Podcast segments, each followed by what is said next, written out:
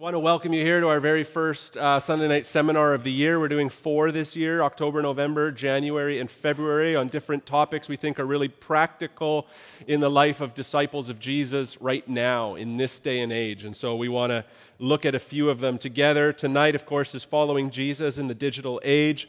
I was in Vancouver a few months ago with a good friend of mine, and uh, we were walking, the sun had gone down, and there were condo towers everywhere. And I just happened to glance up at one point, and I could catch a view up a number of stories up this uh, condo tower. And on every single corner unit that I could see, I could see the television on. I'm talking one, two, three, four, five, six, seven, eight. As, as, far up as I could see in this condo building, on that corner unit, every TV was on that evening. Just today, after church, I was uh, walking my dog this afternoon in the neighborhood, and uh, I walked by this little grassy area, not a park, just this little grassy area with a couple park benches there. And uh, I, I glanced over, and there, on the two benches, there was, a, there was a couple on the one bench, both of them looking down on their phones. There was a single man, a guy, just a guy on, on the other park bench looking down at his phone.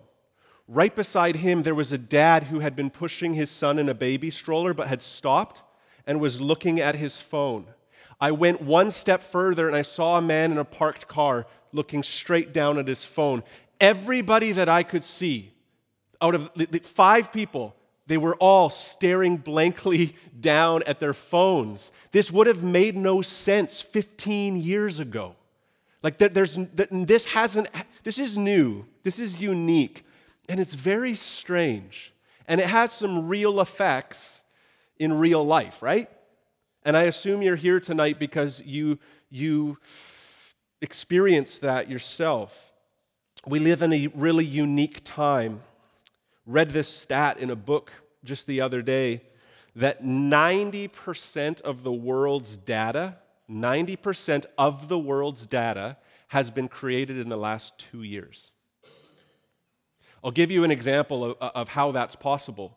Every minute, 400 hours worth of YouTube videos are posted. Every minute, 400 hours of YouTube video are posted. About 320 of those hours are cat videos, but, but 400 hours every minute are posted to YouTube. 90% of the world's data created in the last two years. This is a phenomenon. We live in the digital age. So, how do we navigate our technological moment, our digital age, as followers of Jesus who prioritize shaping our lives according to the will and ways of Jesus?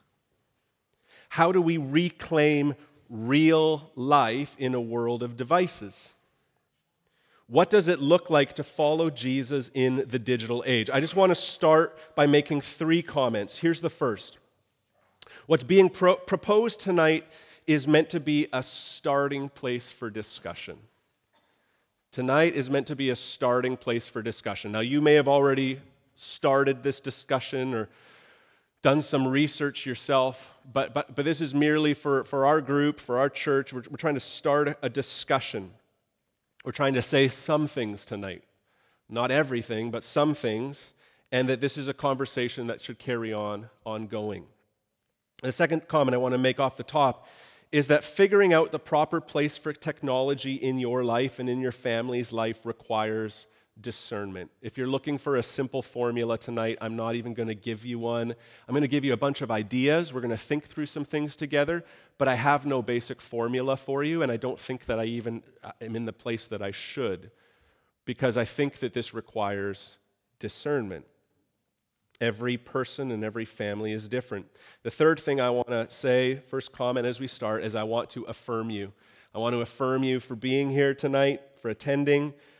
Discernment and discussion on this critical topic is absolutely worth it because anything is better than letting technology overwhelm us, take over our lives, and stunt our growth in the ways that really matter. There have been three books that influenced a lot of what I'll say tonight. In fact, I'm going to quote them uh, a lot, um, but I'm just going to tell you right now where I got most of the thoughts for tonight, and then I won't have to quote them throughout. Um, the first book, I read this uh, at the beginning of my sabbatical, and uh, I started to, to uh, follow some of the practices in it. It's called The TechWise Family, written by Andy Crouch. If you don't know who Andy Crouch is, you should get to know him. He is a phenomenal author, thinker, and uh, this is a fantastic book that a lot of uh, Christian leaders are looking to. They're looking to Andy Crouch. Um, it's called uh, The TechWise Family Everyday Steps for Putting Technology in Its Proper Place. I'd like to give this away tonight. So, who may be a parent of a, a, a part of a family where you're trying to figure out what technology should look like for your family? And if you'd like this book, why don't you stand up? We'll see how many we have here. Trying to think this through for your family. Okay, who thinks that they might have a birthday closest to today? What is it, October 6th? What's your birthday?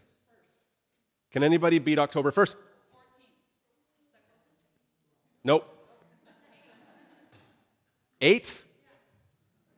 Beat you by a day. All right. There you go. It's the 6th, right? Yeah, two days away. Okay, next book. Um, this is a book called Plugged In Connecting Your Faith with What You Watch, Read, and Play. So, who in the room is spending, not just generally speaking, but has been thinking a lot lately about what does it look like to live as a Christian with the content I consume, the movies I watch, the television I watch, um, the social media popular, things that are popular posts, um, and you're trying to think through those from a Christian perspective, Christian worldview, and trying to understand how should I react, how should I respond. Who, who's thinking, who's trying to think deeply about those things at present in the room? Why don't you stand up and show off to us? No. Yeah, yeah, right? Okay, whose whose birthday's closest? Yeah, okay, we got five. Yep, stay up, stay up. Okay. Okay. July 21st. Okay, Mike, you win. You got to come to me, man. You got to come to me. I'm not running anymore. Okay, last book. Another influential book uh, for me and uh, what we'll talk about tonight. Tony Reinke uh, wrote a book called 12 Ways Your Phone is Changing You. Um, deeply biblical book, right? Jesus didn't have an iPhone, and yet it's beautiful how much he connects just the core of our faith, uh, our faith, uh, to um, the core of our faith to, to the relationship that we have with our phone. So, who's trying to figure out phone use in their life and is interested in a book?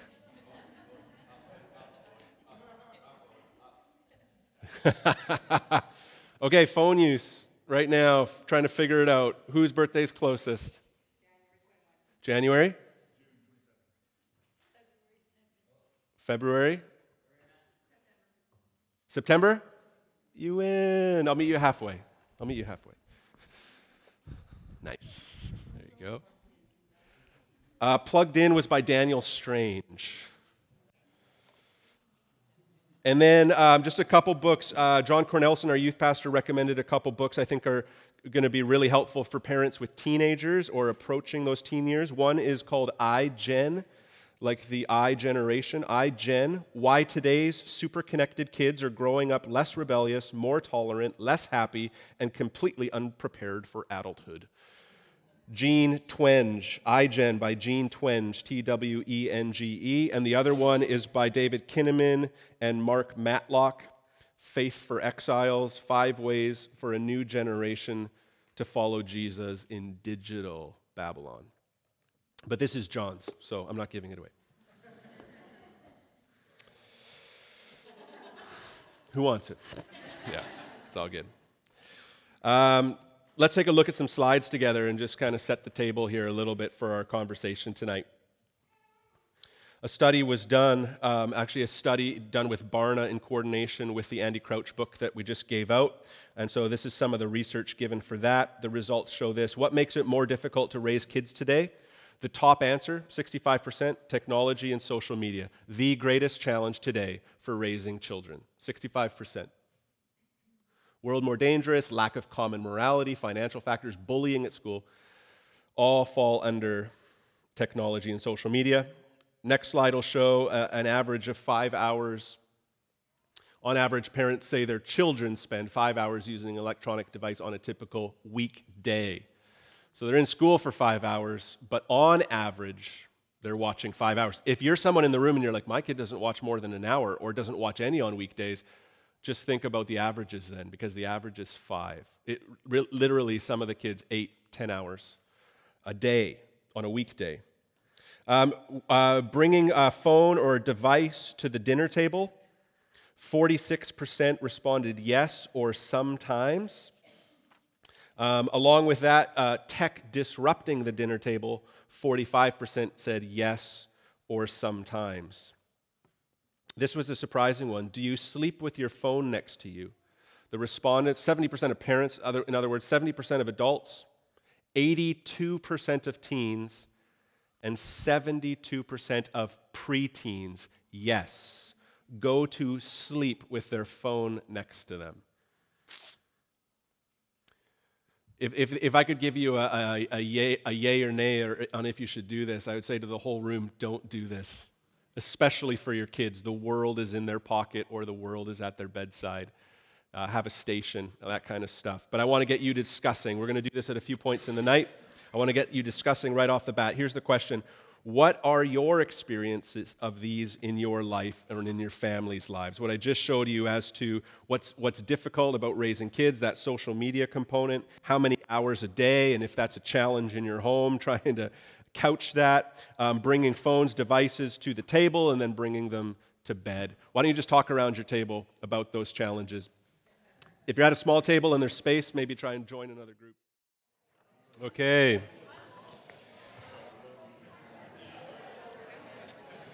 We'll get you discussing more, and it'll, you'll interact with some of this stuff again in a little bit, and we'll ask some other questions as we go. Just want to set the stage a little bit in terms of health, um, our five senses, and something called cultural imprinting for a few minutes. Um, there was a uh, Harvard uh, research paper written uh, in May of 2018 that was extremely influential. In fact, it was quoted in most of the other things I read. Uh, called Dopamine, Smartphones, and You. I'm going to just read to you sections of this article. I feel tremendous guilt, admitted one of the, form, uh, uh, the former vice president of user growth at Facebook. I feel tremendous guilt, he said to an audience, audience of Stanford students. He went on to say the short term, dopamine driven feedback loops that we have created are destroying how society works, he explained.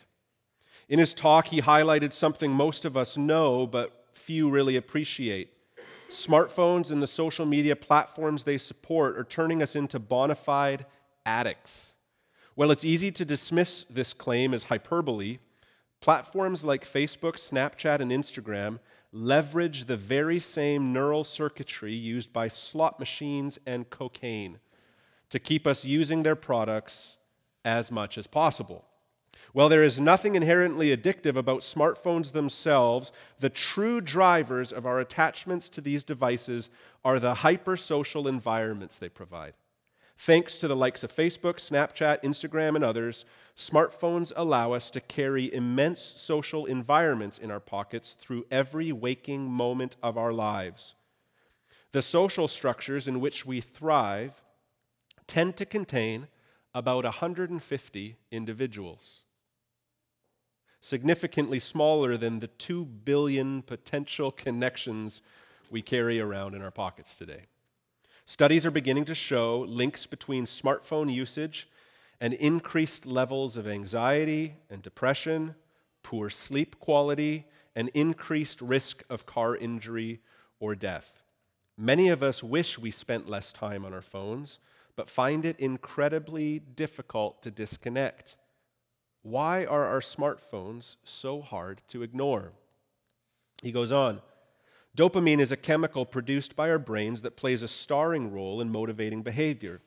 It gets released when we t- take a bite of delicious food, when we have sex, after we exercise, and importantly, when we have successful social interactions. It rewards us for beneficial behaviors and motivates us to repeat them.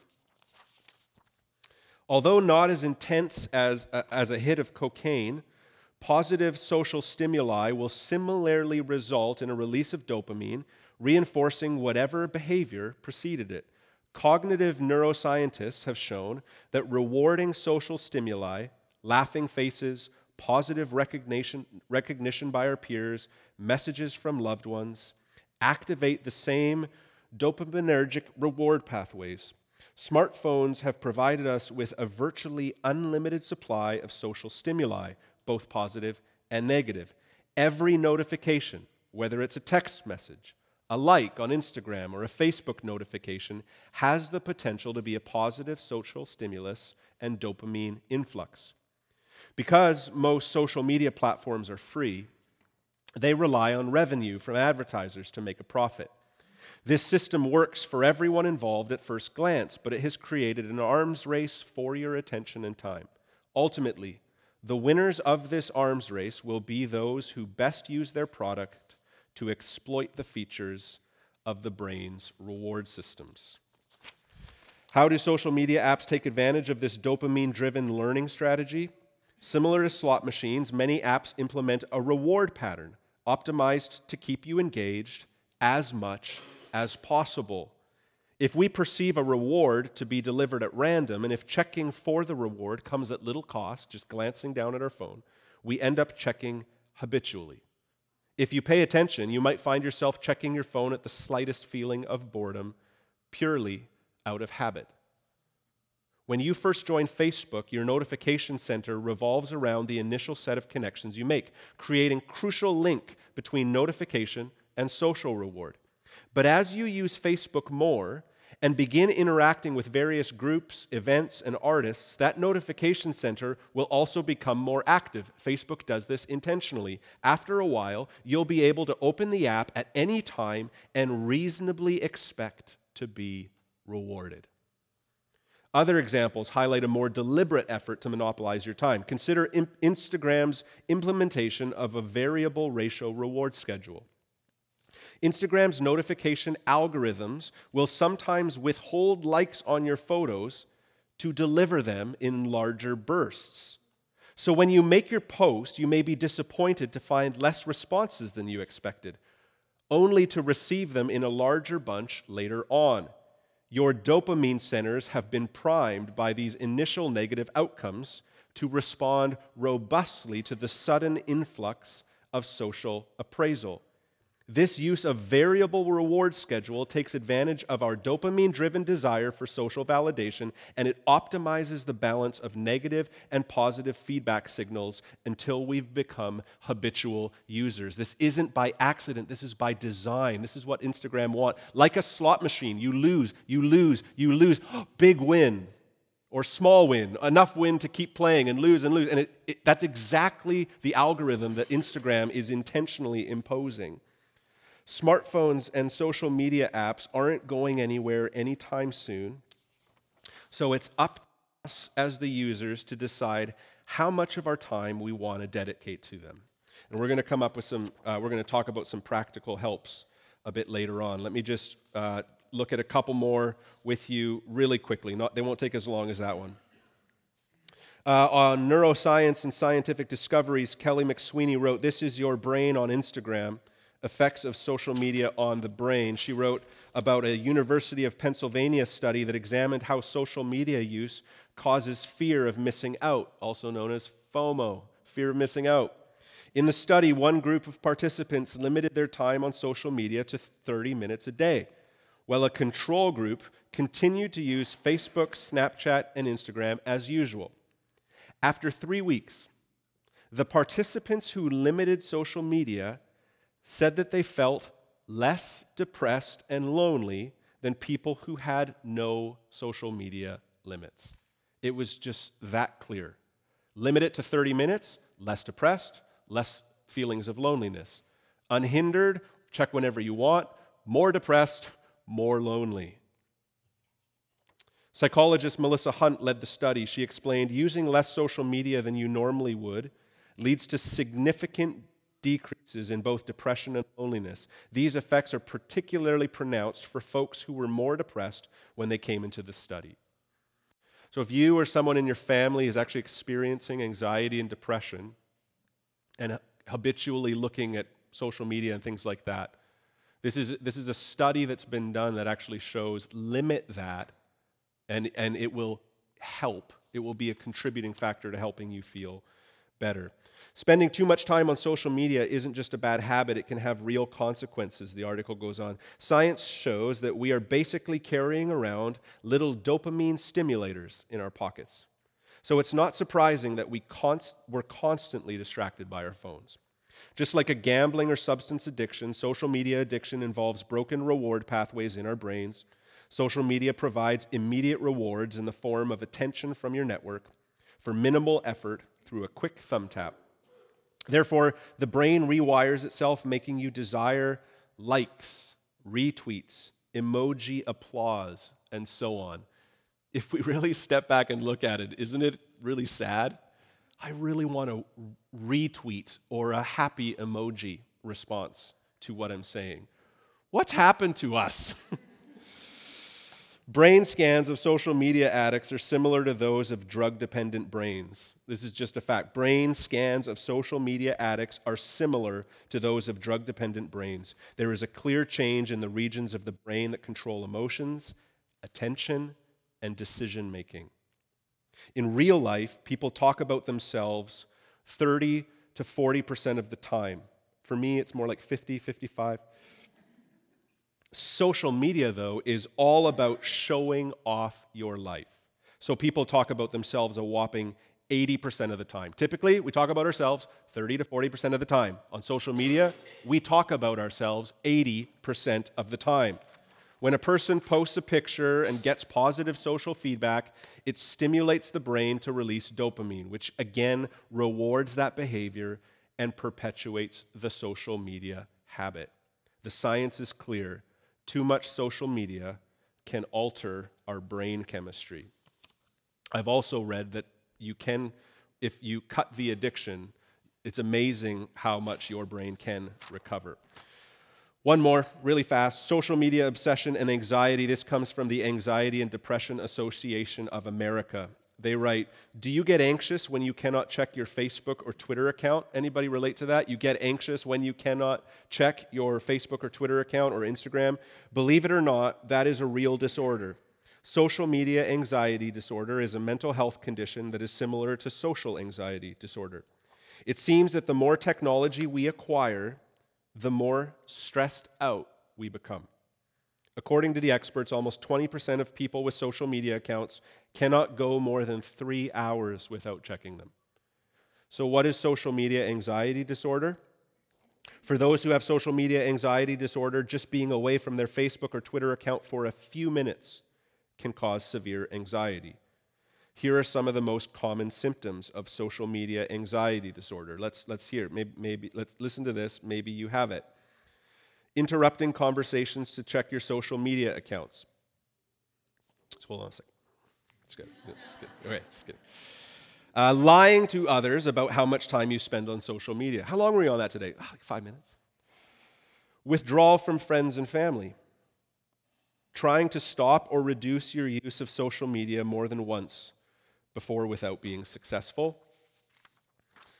Loss of interest in other activities neglecting work or school to comment on Facebook or Twitter accounts, experiencing withdrawal symptoms when you are not able to access social media, spending over six hours per day on social networking sites like Facebook, Twitter, or Instagram, overwhelming need to share things with others on social media sites, having your phone with you 24 hours a day to check your social media sites, using social media more often than you planned severe nervousness or anxiety when you are not able to check your notifications, and negative impacts in your personal or professional life due to social media usage. Overall, about 30% of those who use social media spend more than 15 hours per week online.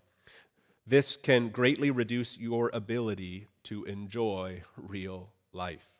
It can also cost you relationships, jobs, and an education if you spend too much time online.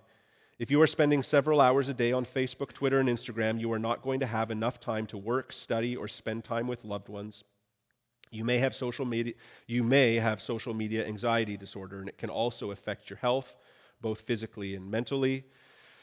Um, physical symptoms are kind of like eye strain, neck pain, lower back problems. The sedentary way we sit around and talk to people on Facebook can cause things such as obesity, heart disease, nutrition problems, and so on. When it comes to mental health issues caused by social media addictions, researchers have found that using social media obsessively causes more than just anxiety. In fact, Testing has found that using too much internet can cause depression, attention deficit hyperactivity disorder, ADHD, impulsive disorder, problems with mental functioning, paranoia, and loneliness.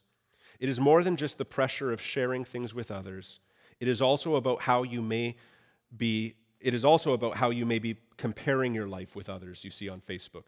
Many people see that someone on Facebook who has a great job, excellent husband, and beautiful home, and they feel happy for them, but others can feel jealous, depressed, or may even feel suicidal about their own life if it is not as perfect as those they see on Facebook. Little snapshot. It, I, I'm just, I'm so struck with the rising rates, like the rapidly rising rates of anxiety and depression, and, and we just, we cannot obviously ignore the, the, the massive uptick in screen time and social media use that, that has to work in tandem to some degree on those things. And so curbing our usages of, of these things uh, are obviously a critical component to, to real health. And so we'll, we'll get into that a little bit more later on. You all know we have five senses. There's something unique about our eyes, though.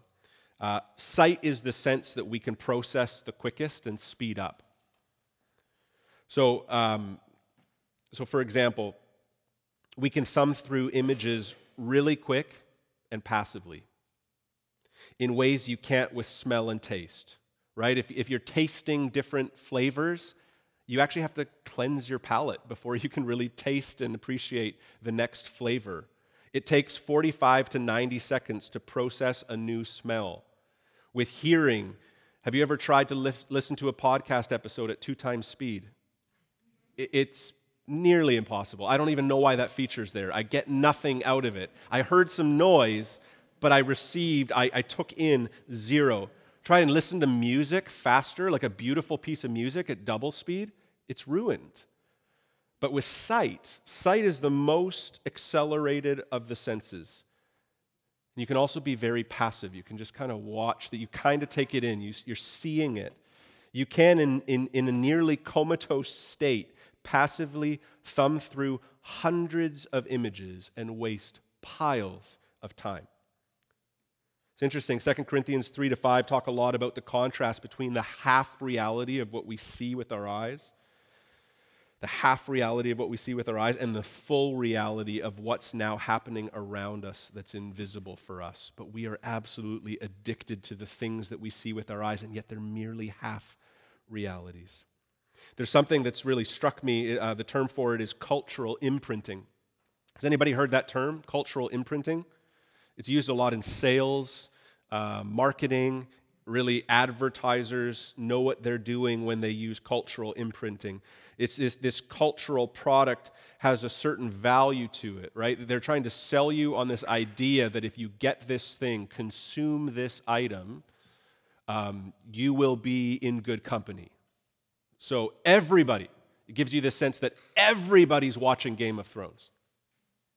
So if I'm not watching Game of Thrones, like I don't even know if I have anything to talk with my coworkers about. Like I don't even know if they'll if I'll be speaking the same language with them. If I don't watch what everybody's watching, why do we think everybody's watching it? Because cultural imprinting is happening. I'll give you a couple more examples of, of cultural imprinting. Look at, a, at, the Super Bowl. The Super Bowl is the ultimate uh, cultural imprinting moment. Sports are being played, but esports gaming is there, right? It has a share in that, right? NFL or Madden 20 or whatever. Like it's all being pushed there. Celebrities are there. They're in the private suites and they show shots of this music- musician. And then at the halftime show, it's a really famous act. And what are you supposed to do? You're supposed to buy their album. You're supposed to listen to their music. And then it shows the, if it's on, you know, Fox, it shows the cast from a, a show that's on Fox and it shows them at the game and they're laughing and they show a little preview of their show. And everybody knows, man, the world's watching the Super Bowl. North America's watching the Super Bowl. Everybody's going to be watching that show. I need to watch that show. And then it goes to commercials. And then you watch the commercial and you're like, I guess I need to eat Doritos. I guess I need to drink Budweiser. That's like that's not that's not wise, right? That's never a good idea. Um, I guess if I'm going to build a website, it should be GoDaddy and on and on. Like, right? It's just like, because why? Because the cultural imprinting is everybody's watching this, and these are the things that we must have. This is the vehicle. They paid a million bucks for this spot, right? Or whatever it is, $3 million for 30 seconds, whatever it is. There's that sense. The next Avengers movie comes out. You have to live under a rock to not know the newest Avengers movies coming out.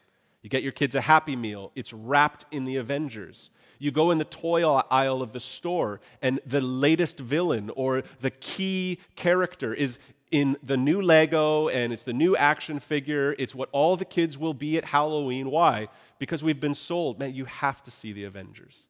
Anybody who's anybody, anybody will go. This is all cultural imprinting. You're, you do not want to be on the outside. You want to be in. You want to be a part of the culture. And you're, but you're being sold all that. And, and we just have to know, eyes wide open, we're being sold. Doesn't mean you can't go watch the Avengers movie. In fact, I think every time, the, those superhero movies are some of my favorites for like film and theology.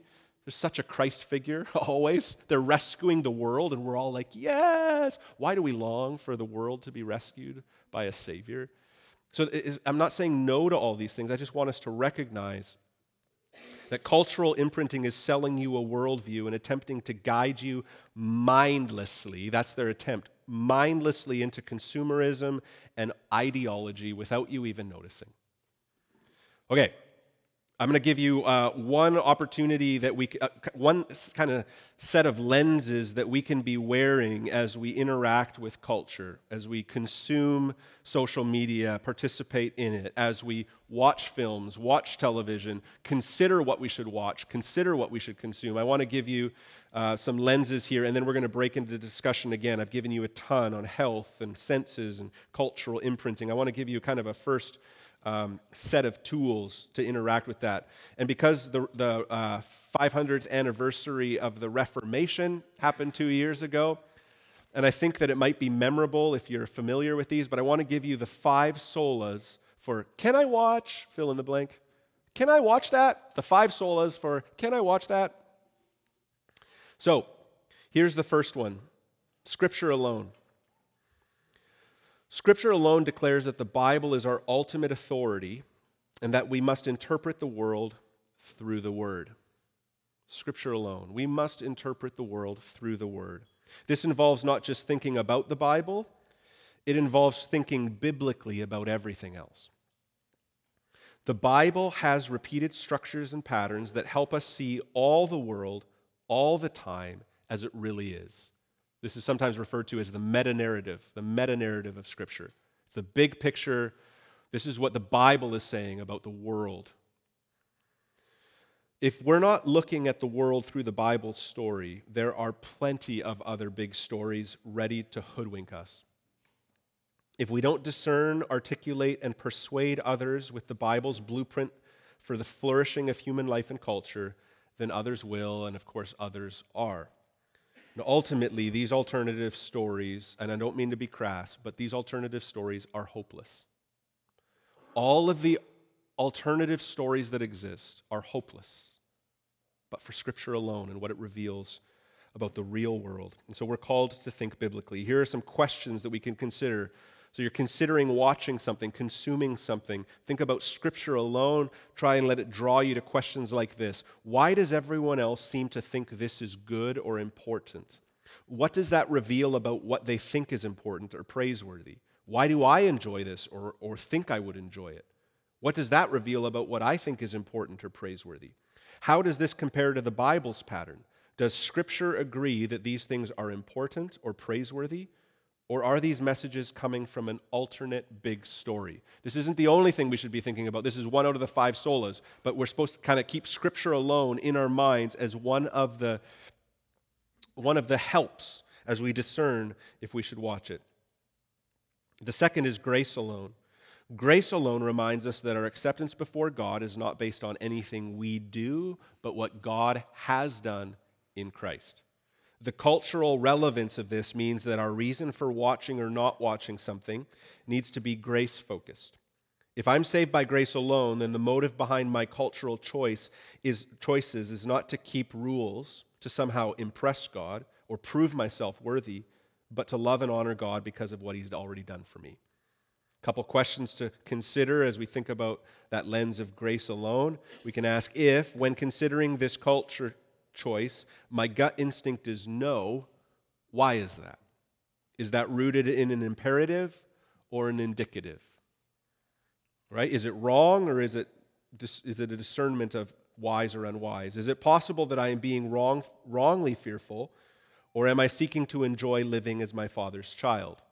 Now, of course, this herein lies the tension for the Christian, the delicate balance to ensure our Christian liberty doesn't become license, well, permission to, uh, right, right, permission to sin or legalism, which is a focus on rule keeping.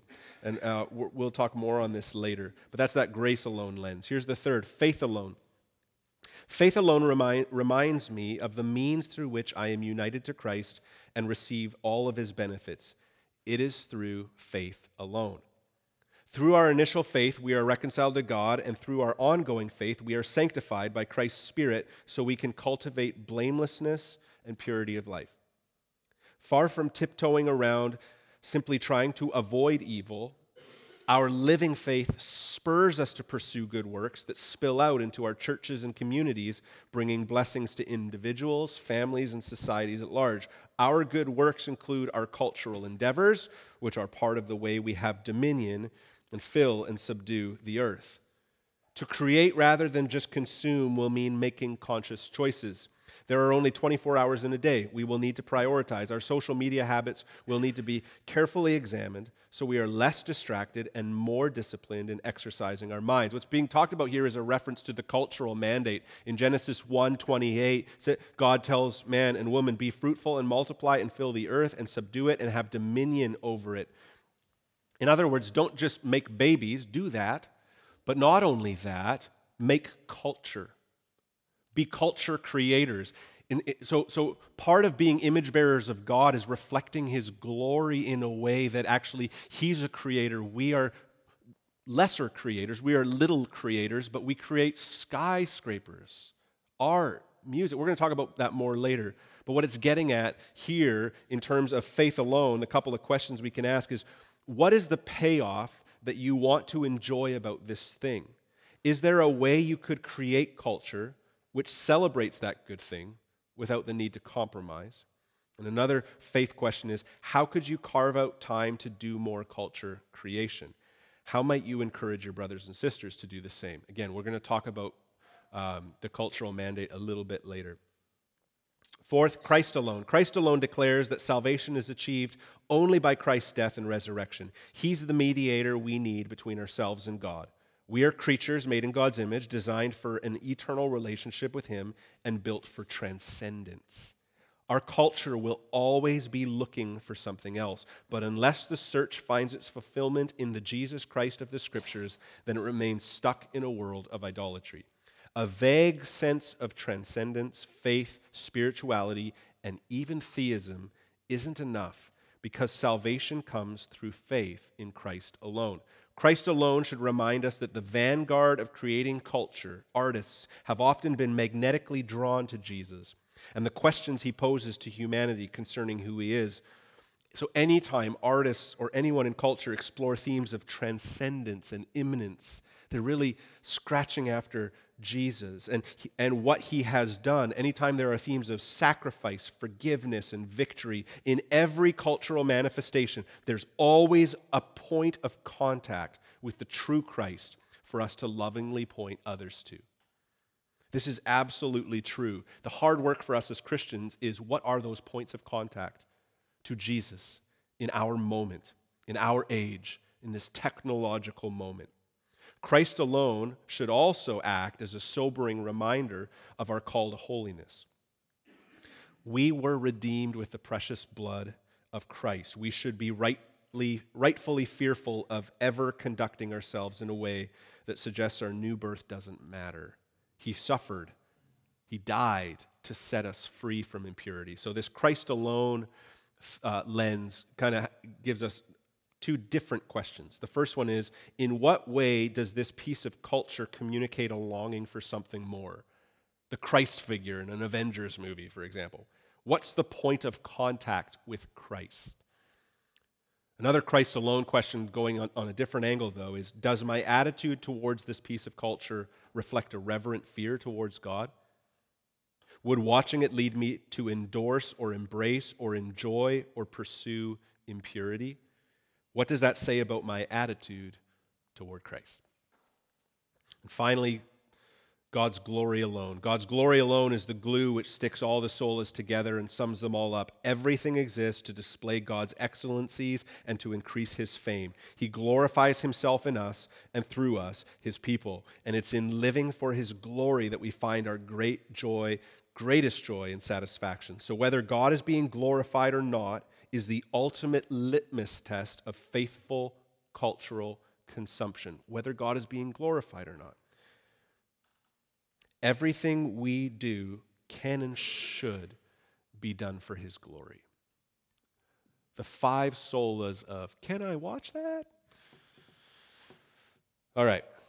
I'm going to give you one bonus one here, too. Just take what you can. I know I'm just piling on information here, but we're going to take a little um, discussion break here in a second, but I want to give you four additional practical guides. This one is a little bit more, it is more practical. That was very theological. The five solas, okay, the pastor did that. He told you about the five solas of culture. here's, here's the four practical guides. First is the internal check. Can I watch this thing? Can I consume this thing? The first is the internal check, also known as our conscience. It's our inner God given witness. In other words, if something feels wrong, if watching something feels wrong, don't watch it. Right? It's the internal check. This doesn't feel right to me. I don't, I don't want to watch this. Don't watch it. Second, the external check of Christian community. So, first was the internal check of our conscience. The second is the external check of Christian community. This is Christians who know us really well and with whom we can be mutually honest and accountable. I meet with my accountability partners uh, regularly, and part of what we ask each other is what are you watching? What are you watching alone? What are you watching with your wife? What are you watching? And so it's that external check of Christian community, those close to you that can ask you, that you can be mutually accountable to and discern together is this wise? It's the external check. Third, the body of Christ, the church. So, first, the internal check of our conscience. Second, the external check of Christian community. Third, the body of Christ, the church. So, where we gather uh, and are reminded of what God says is really important and praiseworthy, is a key factor in all of this. The, the Sunday gathering, the gathering of the church family. We scatter all week long, but we gather. And when we gather, we should be reminded of what the Word of God is saying. We should be reminded of what the Spirit of God is saying. We should be reminded of what's praiseworthy and what is good. It should recalibrate us every week as then we go back out into society. We try and live as faithful witnesses for Christ, faithful disciples of Jesus, and that, that gathering is so critical. So, the body of Christ, the church, it reminds us of what, what's really important, faithful, and praiseworthy. And then, fourth, there's circumvention. First, the internal check of our conscience. Second, the external check of Christian community. Third, the body of Christ, the church. And then fourth, circumvention. In other words, ways to evade and bypass obstacles it would not be good to encounter. This can be done in the, the old classic hand over the eyes. There are occasions where my wife just all of a sudden hands over the eyes. Okay, all right, hands over the eyes. There's the, the hand on the fast forward button. It's actually really handy. We have a button on ours where it's like a 30 second thing, right? So my wife and I are watching this show right now that will go remain, remain nameless um, because that's just always complicated, isn't it? You're going to judge me. No, it's a, it's, it's actually a, it's a great show. The, the themes are great. The content is great. It's really well done. And it's, it's quite clean. It's quite clean. Except like once every three episodes or so, there's nudity in it for a minute or so. So literally, and it has nothing to do with the plot line, really. Okay, I can tell these two are a couple. That's great. But let's get back now to their detective work, okay? Right? And so, um, so literally, I just push when it's like, okay, oh, they're going to his apartment, right? It's like I push 30 seconds five times. And 95% of the time, we're on to something else. 5% of the time, it's awkward and it needs a couple more pushes. But you ha- like these are, so it's a circumvention, no? Hand over the eyes hand on the, the fast forward button, but also hand in technology. We're going to talk about this more a bit later, but there are things like filters. There are ways that you can watch shows where stuff's already cut out for you and all that kind of stuff. So, hand in technology. Okay? I'd like for you guys to turn to people uh, around you. We're going to take uh, 10 minutes give you enough time for you to talk a little bit. We, we talked about a lot there. We talked health, we talked five senses, we talked cultural imprinting. I gave you the five solas for Can I Watch That? and four practical guides. Have some chat around the table. What stood out to you? Um, here are, here's the partic- uh, where are the questions? What do we got? Um, what sort of framework do you use now? What did you hear that's like, yeah, we do that? What stood out to you from the five solas question uh, that will help frame the content you consume? So, a sense of, yeah, we're already doing that if there's anything there. And also, ah, that, that piece was helpful, that question, that lens. Talk about those things for about 10 minutes. Perfect. So that video starts to talk about where we're going to go next. We're going to spend a little bit of time um, just getting really basic, really practical, some helps for cutting down our screen time, and our smartphone time. Uh, and then we're going to end with uh, a few categories for putting technology in its proper place. Let's start um, with this. One study found that Canadians spent 52% of their screen time on their smartphones. And so I assume you're here because you or loved ones, family members, your kids, whatever, you'd like them to spend less time. Maybe you want to spend less time on your smartphone. How can we do that? So let's, let's look at four ways that we can build up device restraint. Here's the first one turn off unnecessary notifications. We don't always get into the settings. We just let our phones and tablets do whatever they do, right? So somebody in the family downloaded a game on the tablet. Well, the, that thing wants to send you push notifications, and away it goes, and it's always blinging and dinging and all that kind of stuff. And you always respond. You're, you're going to respond. When your phone vibrates or dings, you're just going to grab it and you're going to look at it. So turn off unnecessary notifications. Uh, turn off social media notifications. There's been a big push tonight. You can see some of the challenges of it. Doesn't mean social media is bad, but it, it can be addictive, and to spend too much time on it can lead to some negative outcomes for you in your health, your mental health, all of that. So, so turning off social media notifications might help you just check it, make, make a deal with yourself. Check it three times a day, check it twice a day, Check it daily, whatever it is. But turn off the notifications that will keep you coming back and back and back and back constantly every time there's one more like or one more comment. Game notifications, same thing. Uh, our, uh, we have a staff calendar that I have on my phone, and different staff members will sometimes make changes en masse, like add all of the vacation dates for the entire staff for the year and they're sitting down and for whatever reason my phone was set up my watch was set up to get a notification for every calendar update. Honestly i was losing my mind. I was like stop! Like i, I didn't want to see them but it was like boom boom boom boom boom. Someone named ron might have been doing it at 10 at night once too so anyways. Um, so anyways and then and then ruth uh, was like on her staff was like, um, you know, you can just change that, right? And she like very quickly was like, you just go here and oh, my life is so much better now that like I'm not getting the calendar updates all the time. And we can do this with any aspect of notification in our phones, and we should. Um, second, be aware of the flinch. Have you ever heard reference to this, the flinch? Um, so, this happens to me all the time, but I've been thinking about the flinch a lot the last few weeks, and I've been catching myself constantly. I've got my grocery cart or whatever, and I get to the back of a line, and there's four people in front of me, and then I feel the flinch. I'll just do this.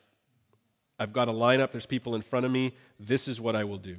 You're out for coffee with a friend, and your friend gets up to go to the washroom.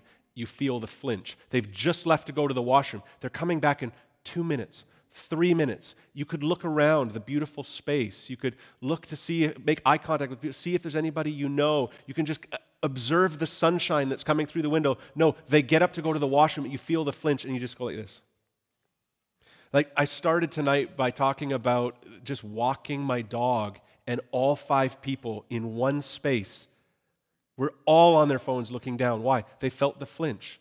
Go for a nice walk with my wife. Let's sit down on this bench. They both feel the flinch and they start to just look at their phones like I, am I'm, I'm not being judgmental here because there have been times when I've done this myself, but it, man, that's the worst date ever, isn't it? When you see a couple in a booth and they're just both looking at their phones. I've been there, but it's like, this is the worst. This is everything that's wrong with society in this moment. I want you to be aware of the flinch.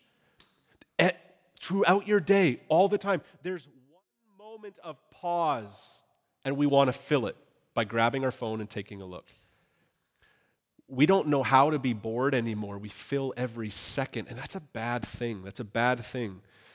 Um, beware of the flinch, grabbing your phone, that kind of stuff. Third, delete superfluous apps.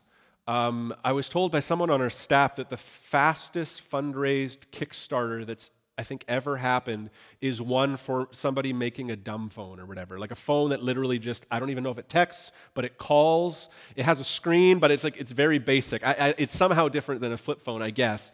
But it, it, it's very, very basic. I think call, text, whatever, just extremely basic. But people are craving this. Fastest Kickstarter fundraiser for this really basic phone that doesn't have any frills, that won't lead you into addiction.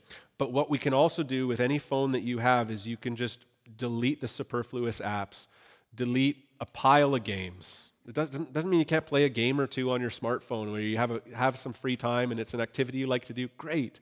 But don't have 19 of them and just kind of scan them and play one a little bit. Just whittle that down. You'll get less notifications. You'll focus yourself a little bit more on your phone.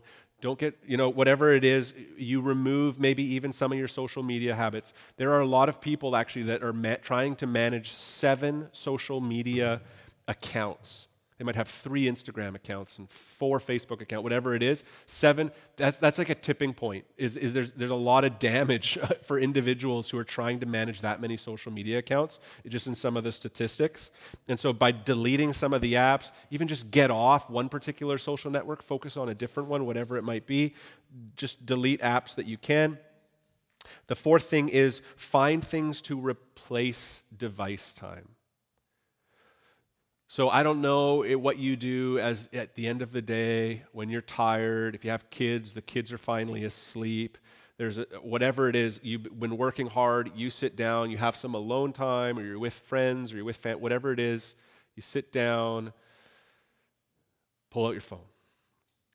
In those moments, in those moments of this would be a time I typically spend on my phone, just really accomplishing nothing but going on my phone, try and replace it with the book that's been in, at chapter three that's on your coffee table for a year and a half.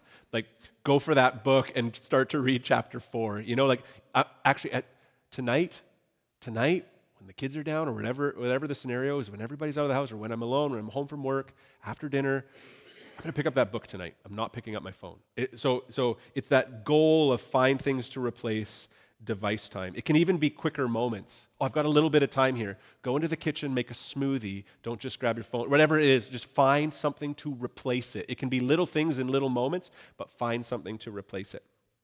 So that's a way that we can build up device restraint. Um, also, using technology to support wise use of technology. The great thing about technology is there is some good technology that helps us curb our use of technology.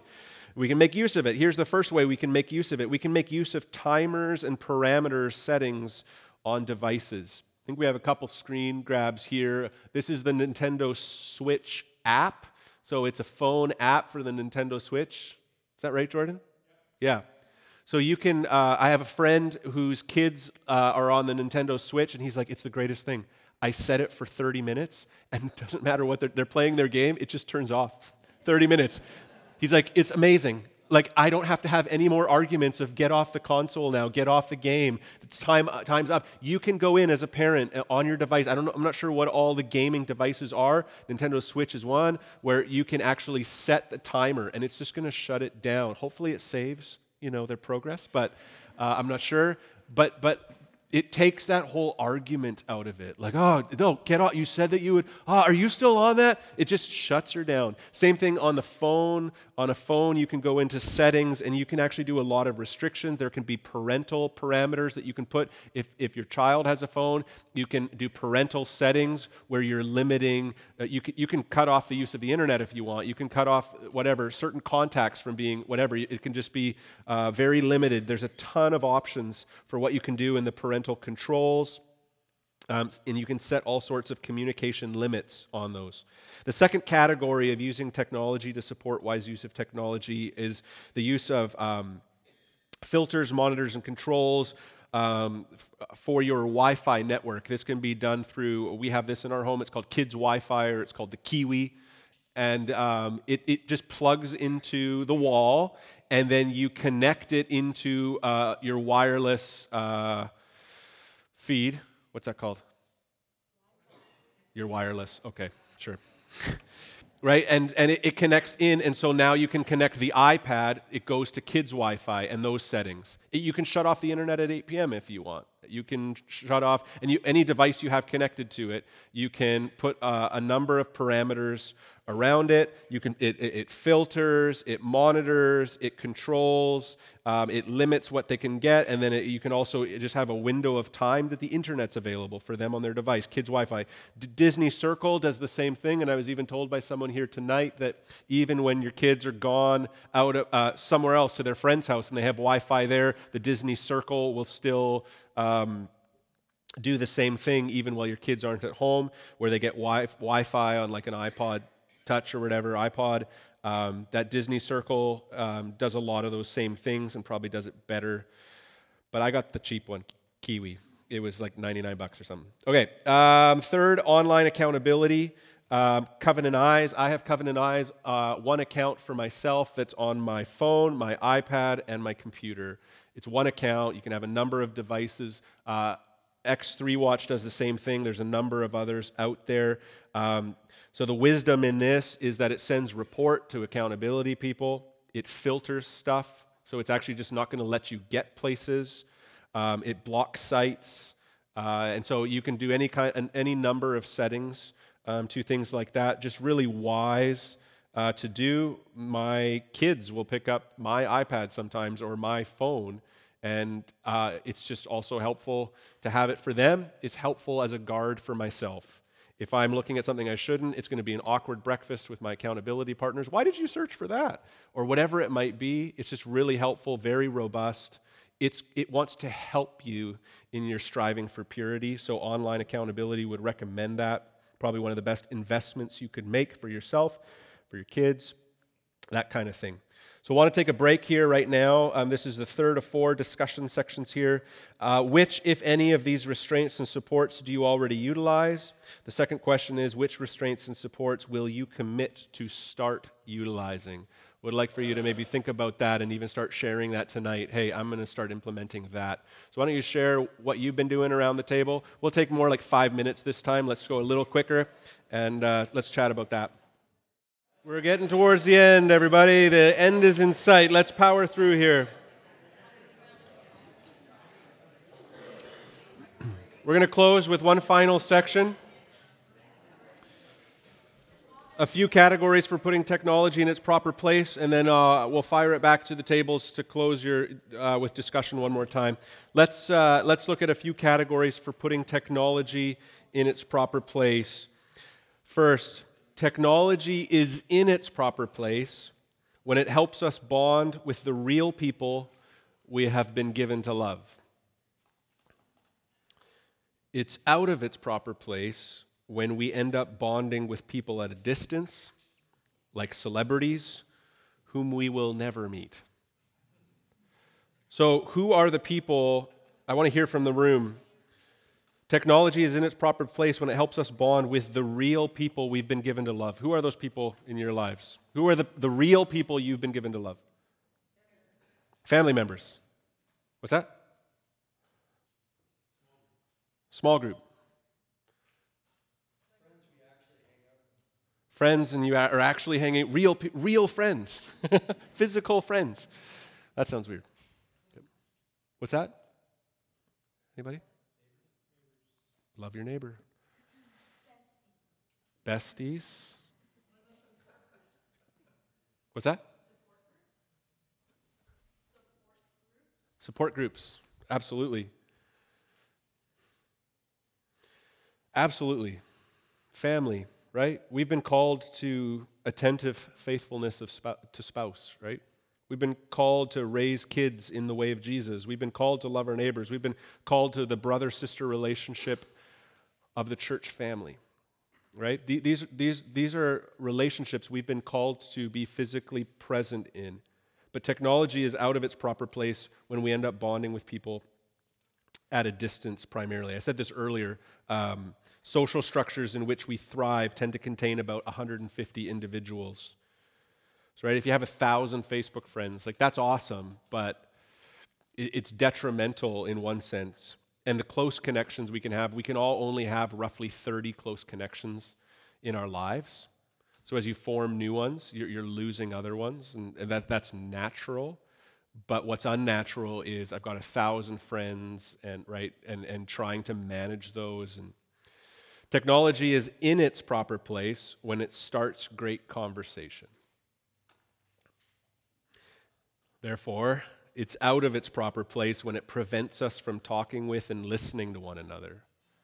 Technology is out of its proper place when it prevents us from talking and listening to one another. I, I found that, that, you know, it's, it's really fun to go to a movie with a friend. Now, there are people out there who it's like, I love solitude and I love to go to a movie by myself. Fair. That's totally legitimate. We all have our own ways. I love going with a friend my wife Emily hates movies. Like she's like, I, if all movies were 55 minutes, I'd love movies. But she she doesn't. She's like, I'm I'm done with this now, and we're like halfway through. I'm like, should we go? Like what what? So I go to movies with friends. And I love that because we can talk about it after. Like, we can talk worldview. We can talk themes in the movie. We can talk art. Like, we can talk about what was beautiful about it. We can talk soundtrack. We, like, it's great to experience it together. C.S. Lewis said, Is anything really ever truly experienced if you haven't been able to tell somebody, have somebody with you to tell you, like, to talk about it with?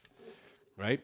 Did you really even go to Europe if you haven't been able to come back and say, and then this, you know, and just, just had, like tell the story? That's when you've really done it. And so we have to have these kind of physical technology. Tech, the technology part of it is it's in its proper place when it starts great conversations. One of my one of my boy like my, my boys, one of the, the things we like to do, we like to play games, family games.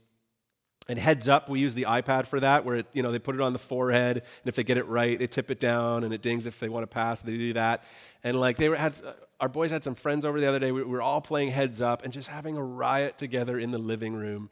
Right, Walker can finally read, so he can play now.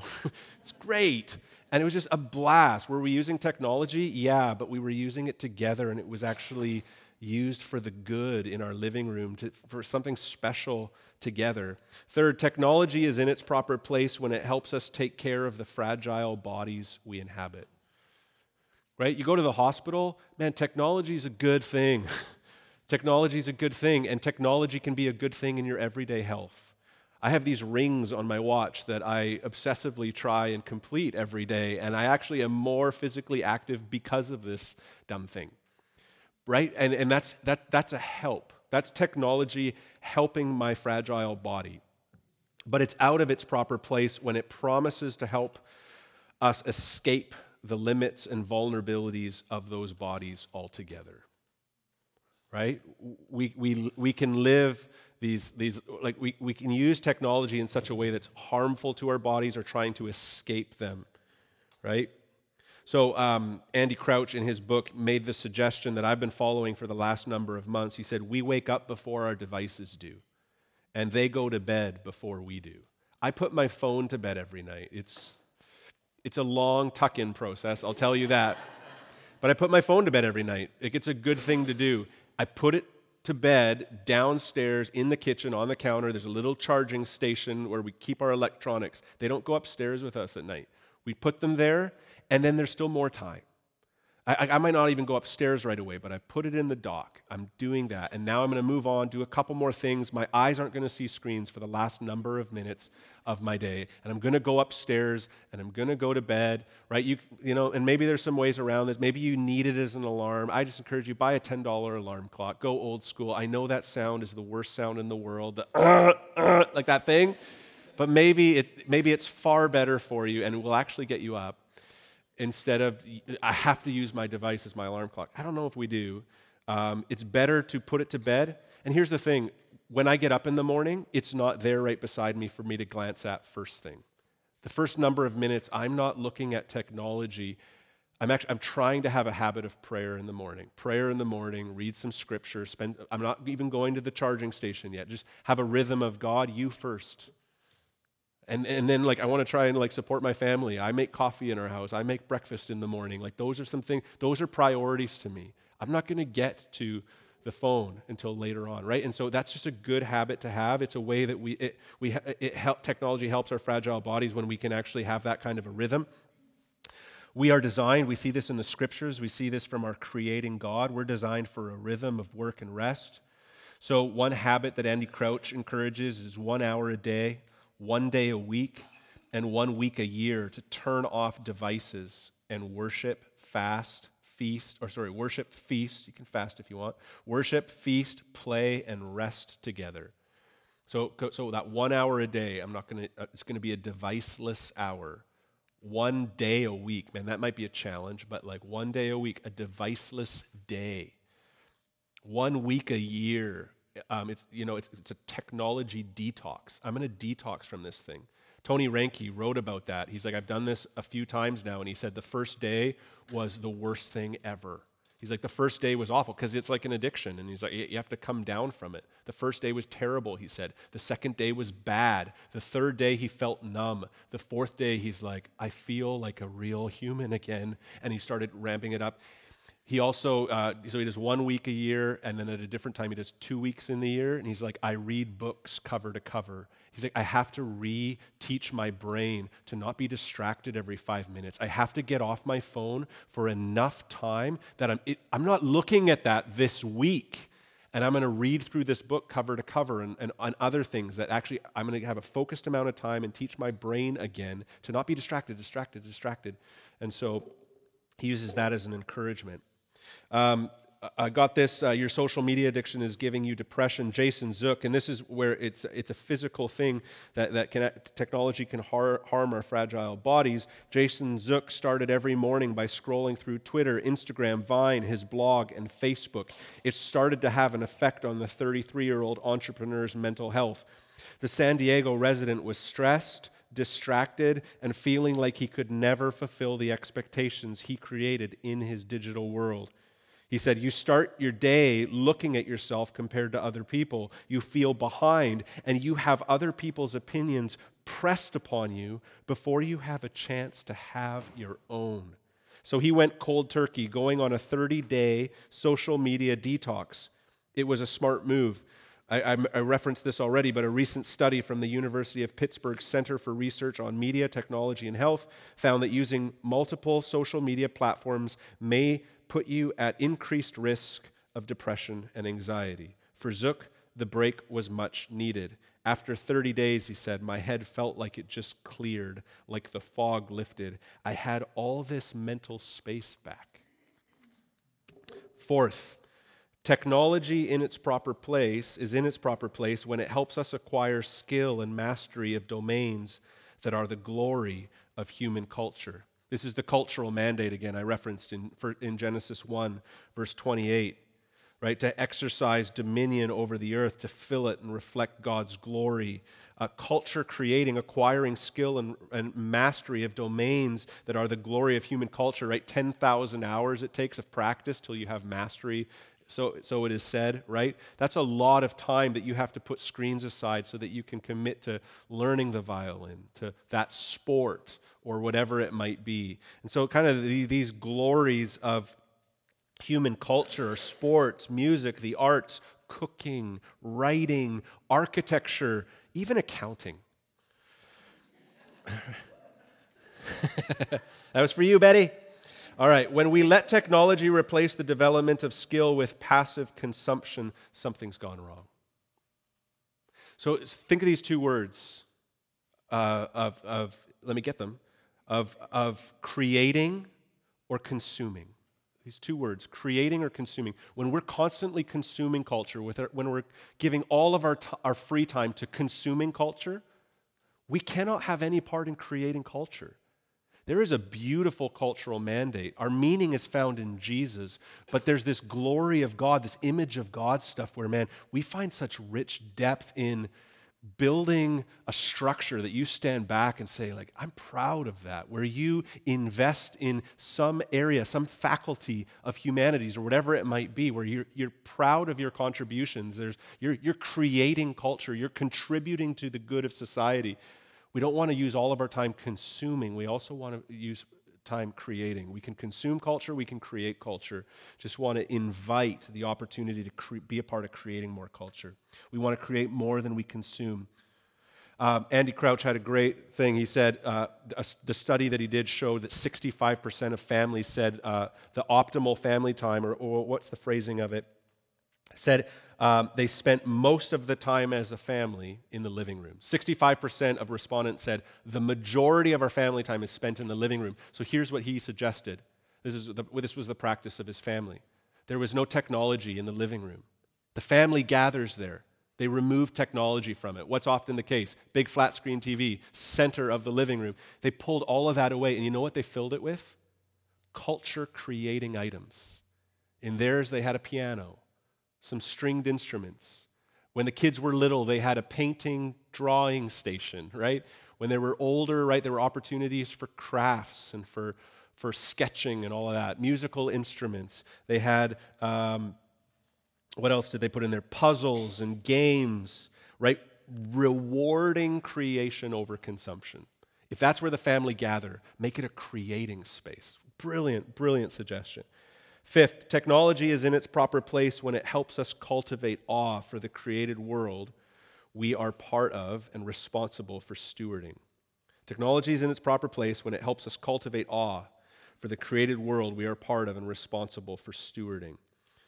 Right? Man, when those Planet Earth movies came out, I was those were stunning to me. Stunning, just gorgeous. And they created an awe in me. Technology created an even greater awe in me for the creation of God, for the earth, for our planet.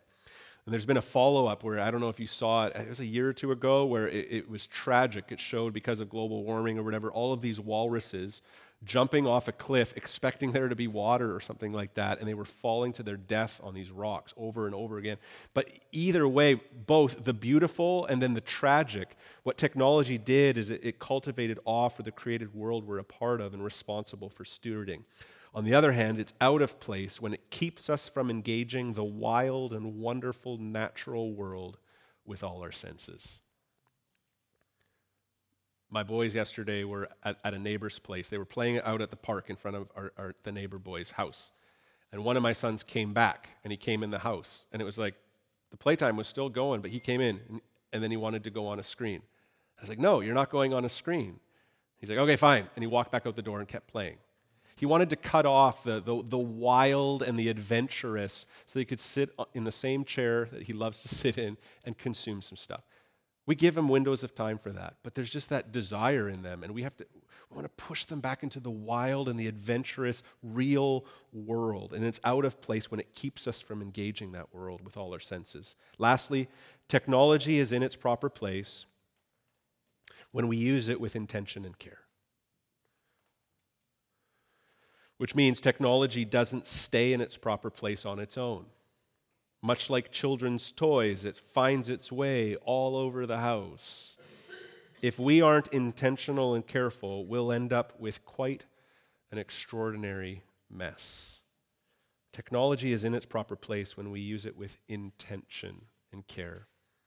But, but we've given into the flinch, I think, a lot of times, haven't we? It's not intentional or we're not being careful about it. It's just every spare moment we're consuming. We're drawn to it, we're addicted to it. So there's an invitation to, to treat it with care, to create boundaries um, for the good of your soul, for the good of your physical body, your mental health, for the good of the relationships around you. You're really, truly called to invest in. I'm to I'm gonna push you guys into a time of discussion here where we'll, uh, final two questions. and if you have to scoot out and get kids at any moment, feel free to just. Uh, to just go, but if you want to linger, you can uh, interact with these final questions. In which ways do you find that technology is in its proper place in your life, in your context? And in which ways do you find that technology is out of its proper place? You may have addressed some of this stuff already, but maybe just even given that lens that we just talked through, there's that. Before you discuss, want to let you know our next seminar is November 17th. Uh, it is uh, called LGBT, Jesus, and the Church Practical Guidance on How to Embody the Love of Jesus towards sexual and gender minorities. Um, not only is it on November 17th, but you need to pre register because I'm giving you pre seminar homework. I don't want you to come if you haven't listened, read, and watched certain content. It, the seminar is not going to work um, if you don't first uh, look at some of the curated content uh, I've set aside for you. So when you register online, you will shortly thereafter be sent a link uh, where we have um, I think three or four mandatory items, a, blog, a couple blog posts, a quick like two minute video, but I think a, a, a two one hour podcast episodes. You can listen to on your computer or you can find on a device, whatever. Um, you can listen to one or both of those. So it's going to take a couple hours of time of, of prep content uh, before coming. And it'll just really help us you make maximize the time we'll have together in the room. So if you want to attend that please register at your earliest convenience. We've got that content ready to, to send to you as well um, let me pray for us and then you're welcome to just discuss and summarize together and, uh, and have a great night jesus we truly want to honor you with our lives and we want to think through these things well. I know I've just I've shared a pile of information tonight, but Lord, I'm, th- I'm thankful we can do it in community and we can share with each other the challenges we're facing.